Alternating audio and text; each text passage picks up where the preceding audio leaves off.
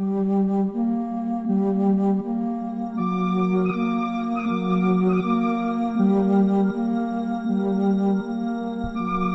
bueno, bueno, bueno, bueno. Qué lindo poder cerrar este último programa del año con esta música, prepararnos para escuchar, oír no, porque vamos a escuchar atentamente. Así que a nuestros escuchantes les decimos, atención, atención por favor, átense a sus asientos, prepárense para escuchar las teorías inquietantes, las inquietantes teorías de la mano del señor Chapi que el día de hoy, ¿qué nos va a traer? Termina el año, Edu. Y termina el año y tenemos la última historia del último nivel del iceberg de mitos argentinos. Para que me agarro la ¡Atención! Ahí nos ayuda Niembro. Mariana Class. Ah, ¿no es miembro? No, no. ¡Atención! Ah, es close. Ah, ok, ok. Es el último nivel, es la última historia, llegamos al final, finalísimo. Vamos a hacer un repaso, ¿sí? De qué son los icebergs, todo este concepto que surgió en foros como Reddit y 4chan que trata de dividir en niveles diferentes cuestiones, siendo la puntita del iceberg la más visible y conocida por todos y la más la más desconocida, la más invisible, la que está en el octavo nivel más abajo escondida en ese Para- iceberg. vamos a hacer una aclaración. Sí. En, en esta columna se habla así. eh, no sé si Joaco sabía. Sí, pero- sí, ah, recuerdo, sí, recuerdo ok, que ok. esto- Ah, Sí, sí, porque está- esto. esto es misterioso. Es todo. todo felino. Sí, todo misterioso, felino, sí. oculto, oscuro, mitológico. Y tiene ocho niveles el iceberg. Repasamos un poco Dale, porque este es el iceberg de mitos argentinos. En el nivel 1 hablamos del Nahuelito, ovnis en el Cerro Uritorco de Córdoba, Tinelli, el Flene y la botella. En el nivel 2 hablamos de Ford asesinado y la crotoxina como cura del cáncer. En el nivel 3 la marca I Not Dead, que significaba Alfredo Chabrán no está muerto. Graciela Alfano y la magia negra. En el nivel 4, la señal hackeada de Telefe con supuestas imágenes del atentado a la AMIA y que Elvis estaba vivo en Argentina. Nivel 5, la, la abducción de extraterrestres a Maradona en el año 86, luego de ganar el Mundial. El golem de 11, la muerte del actor César Pierri. Nivel 6, Baigorrita y la máquina de hacer llover, Zenón Pereira, el pueblo masón de Santa Fe, y este personaje tan oscuro que era el Nimrod de Rosario, una especie de filonazi. En el nivel 7, Brujería en el Ital Park, el hombre de gris que supuestamente había llegado y que algunos planteaban que era Kirchner, otros decían que es Milei, esta profecía de Solari Parravicini, y el hueco de las ánimas de Plaza de Mayo. Entramos en el nivel 8 y contamos una historia que fue el ovni de Montes Grande en el año 2011. Y Yo quiero decir algo que esto no es televisión y la gente no está viendo, pero el papel en donde están escritas las, teorí- las, las teorías inquietantes, misteriosamente, en el nivel 8 se ha borrado. Justo el nivel 8, eh, podríamos decir que es el más eh, inquietante, ha desaparecido completamente. eh, Se ha borrado producto de la humedad y no sabemos por qué, porque lo dejamos en una mesa y lo guardamos en una mochila, que supone que no son ambientes que no son húmedos, pero ha sido percudido por la nivel. misma. Eso es lo que más perturba. empieza, empieza ya con... Quizás no quieren que develemos el Misterios. último misterio, Yo sí jugátela, quiero. jugátela, Marian. pero me la voy a jugar a pesar de que nos busquen los servicios.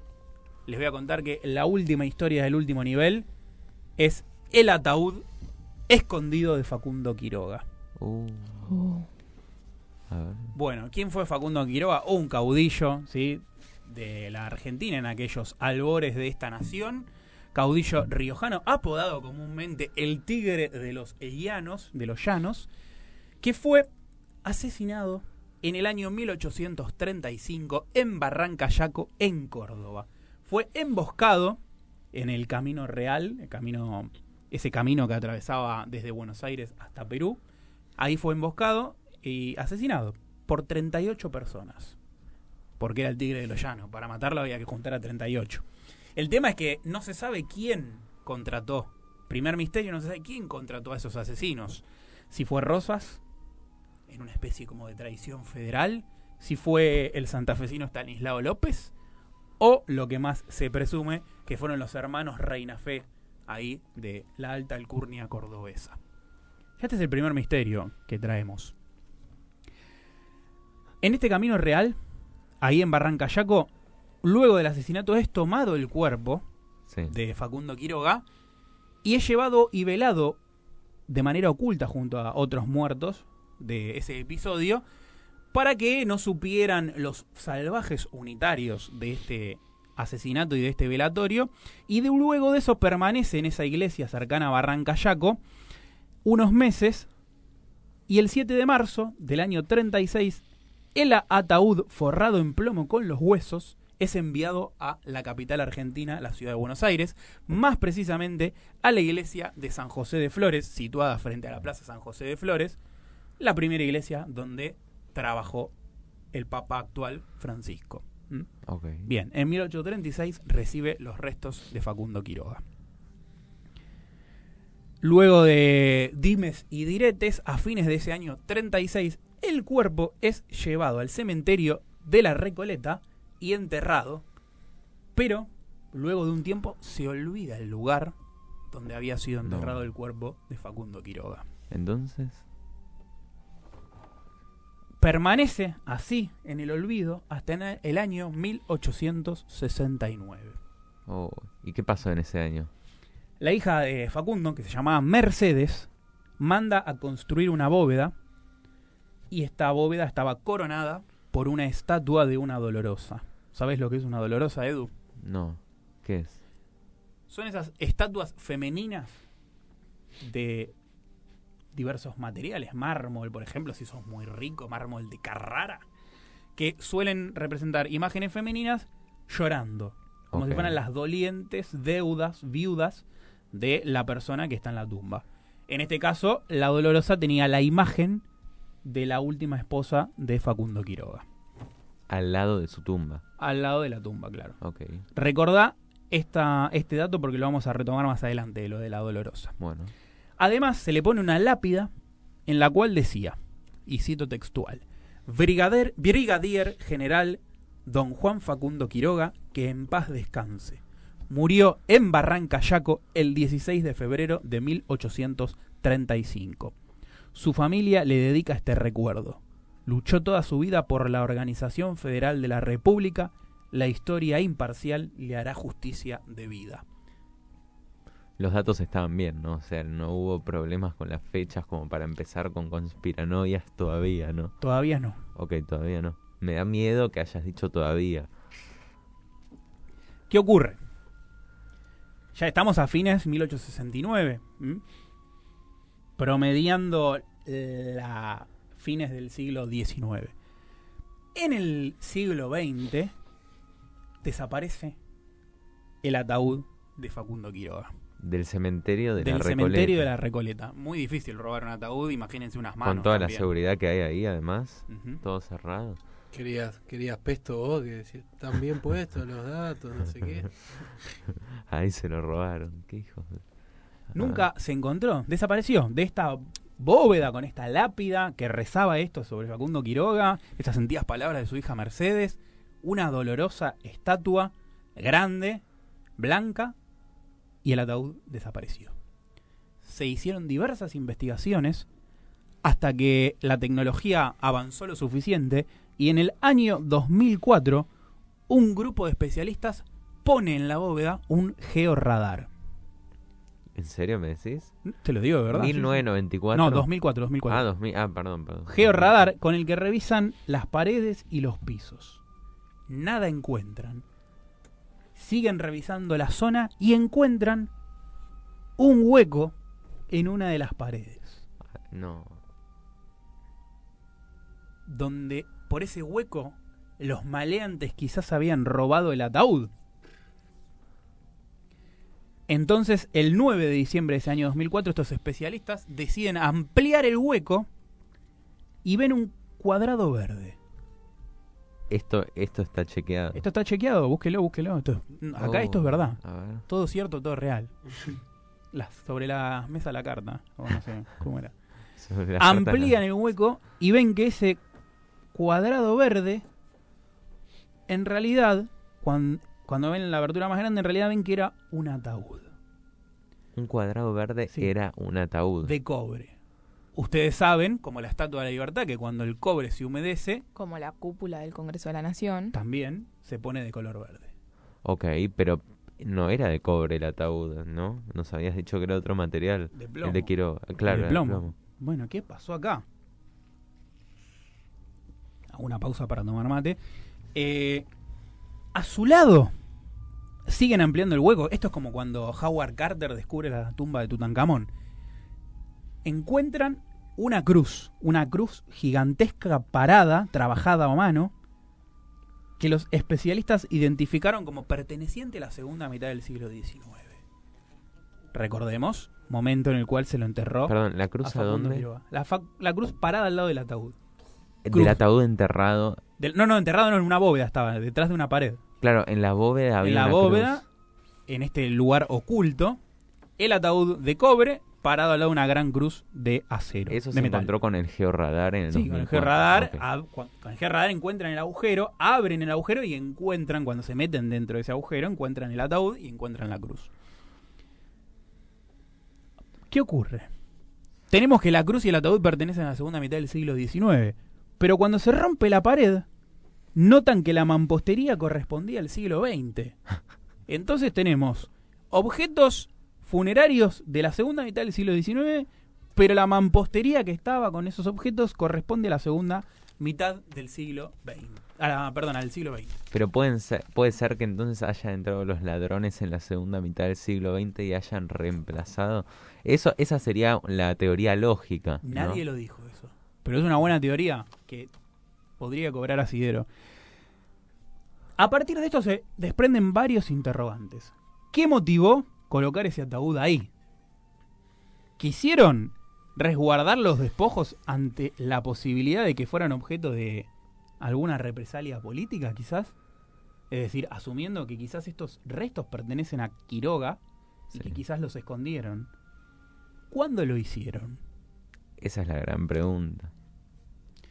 Bien, los historiadores apuntan que algún hecho político en la década del 50 o algunos años después motivó a la familia a emparedar el ataúd y ocultarlo para dejarlo fuera de posibles venganzas. ¿Y pero quién lo hizo entonces en el cementerio de Regole? O sea, no estamos hablando del de Chacarita, que es mucho más accesible. Motivo 50. Uno podría pensar la revolución fusiladora, digo. Una imagen tan importante para el federalismo argentino como Facundo Quiroga podía ser motivo de una profanación. Sí, ¿Te acordás de la dolorosa que te hablé? sí. Bien. No me digas que desapareció. No, no. Lo que dicen es que se investigó a la dolorosa, también esto está en datos de la familia de Quiroga, y que la dolorosa tenía marcas en el cuello. ¿Cómo? Lo que sí, lo que sostienen es que la dolorosa la intentaron en un momento atar del cuello para derribarla y tirarla abajo. Hecho que no pudieron lograr. Cuando la familia de Quiroga observa esto, en esta década del 50, decide ocultar el ataúd para alejarlo de las profanaciones, de los robos o de la violencia que le podían hacer al cadáver, porque como bien dijimos representaba una figura del federalismo. Esto, estos ya serían los nietos, ¿no? De Quiroga. y bisnietos. Poner, y bisnietos. Ah, Década del 50 estamos hablando. Sí. 1950. Entonces, hasta ahí tenemos el relato. el ataúd se encuentra en 2004, oculto, ¿sí? Eh, pero no coincide que el ataúd y la cruz que había junto al ataúd son del siglo XIX, la mampostería del siglo XX. Entonces lo que se presume es este ocultamiento. Pero queda una pregunta en el aire. A ver. si los restos que están en ese ataúd realmente son del señor Facundo Quiroga. ¿Por qué? Porque la familia nunca quiso hacer estudios de ADN. Ok. Ay, no. Y ahí tenemos el misterio entonces. Ese cuerpo que se encontró en esa bóveda oculta será el cuerpo de Facundo Quiroga o, como planteó acá Eduardo en la mesa, los profanadores de tumba robaron el cuerpo. Oh, perdón. inventaron toda esta historia y pusieron un cuerpo que no es de Facundo Sí, Quiroga. per- perdón. O fue todo un invento de la familia el de haber escondido en un subsuelo en el 2004 y haber usado georradares para encontrarlo fue toda una excusa de no haber enterrado a Quiroga. No sabemos. Es algo que no Ah, lo sabemos no. hasta que no estén los estudios de ADN. Es espectacular esta historia porque tiene federalismo, caudillos, georradares, O sea, nada que ver. sí, revolución libertadora. Un- sería como un doble fondo de las valijas, ¿viste? Cuando hacen para llevar falopa, es como una doble bóveda. Exa- algo así, o mismo una práctica muy Sí. común en, en el Egipto antiguo de poner lugares, eh, la, ter- la tumba más nueva de lo que son las tres pirámides de Keops, hay un misterio en el cual se desemboca en una, en una bóveda en la cual no hay ataúd. Entonces lo que dicen que el ataúd real, el féretro real, está en otro lado, pero cuando los profanadores lleguen y digan, uh, ya se lo robaron antes. Qué campeón. Me, me gusta que hoy me parece me parece una eh, inquietante teoría, pero excelente para cerrar el año porque como dice Joaco, muy bizarra, primero que nada, extremadamente bizarra y segundo, pasamos por todas las sensaciones, por todos los sentimientos. Así que gracias. Además, señor- te agrego, sí. Edu, cero mainstream, porque esta yo no la escuché nunca, No, ¿eh? no, no, es la, la- de Tinelli y la las botellas en el claro. sí. Claro. Sí, esa no es. Los taxistas te cuentan la de Tinelli, el Flenny y la botella, el desodorante, no te cuentan el ataúd. No, la de los hermanos. Claro. Eh, si hay. A ver, esta está en el último nivel. Creo que tuvo éxito esta columna. ¿Podemos reflotarla? Me el encanta año? ese auto, el autobombo. Creo que tuvo éxito la columna que hago Me yo. sentí cómodo. Yo creo que le gustó a todos. Dicen, dice la gente, los oyentes piden que continúe el año que viene. Banco, banco. si No, tiene que continuar. Tenemos un investigador, pero tremendo, Reddit acá, ¿no? ¿Vos? No, esto lo, sa- lo sacamos de un iceberg. Están todas las historias puestas. y No, vos decís que investigaste. ¿Qué es eso vago que lo sacaste todo hecho? No, pará, Eh. están los títulos. Pero Ah, después fui viendo cuáles eran las historias más ricas. A Pero- mí me gustó la propuesta de Edu de la semana pasada de Mariano Investiga yendo a los lugares a comprobar los hechos, como haciendo un móvil desde el cementerio Sí. de la Recoleta. El año haciendo que viene un móvil viene desde eso. un pueblo No, no. perdido donde aparece un ovni. Y Claro, teníamos cosas. el Así año que que- espero eso. El año que viene Mariano investiga en Montegrande a ver qué pasó Y con el perdón, ovni. informes en las redes sociales. Sí, sí, sí, con video. El informe Mariano, hecho con Paint, viste, el, el logo, todo así. No, lo que Todo sí- bien marginal. Lo, lo que sí podemos hacer para el año que viene es traer acá al explorador de cementerios.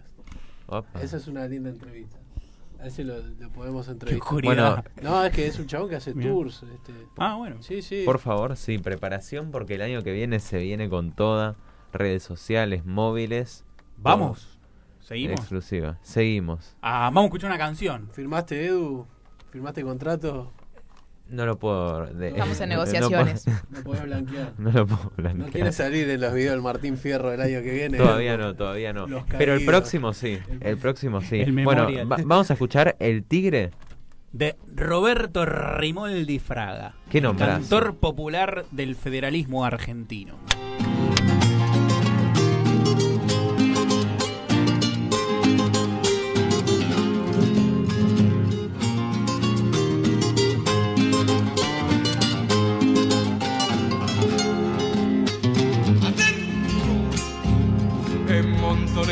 Creció, la patria fue a defender.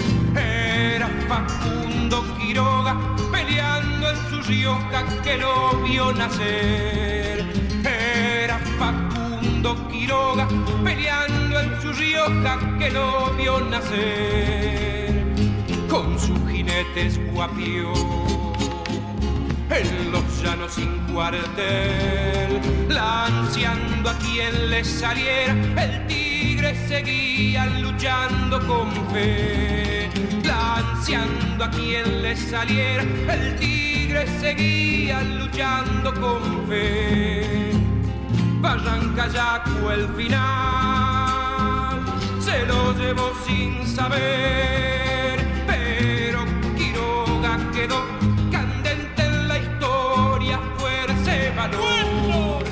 Pero Quiroga quedó candente en la historia, fuerza y valor.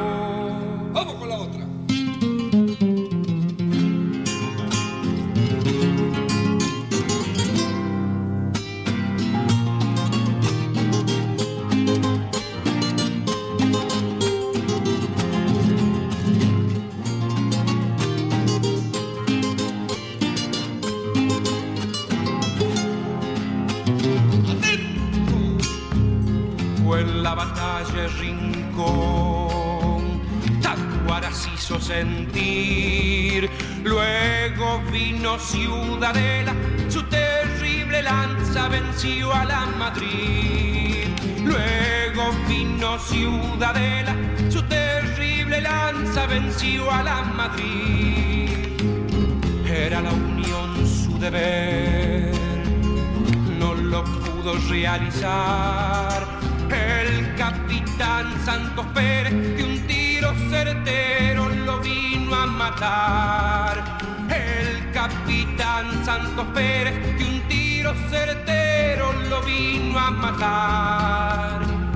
Barranca Yacu el final se lo llevó sin saber, pero Quiroga quedó candente en la historia, fuerza y valor. Pero Quiroga quedó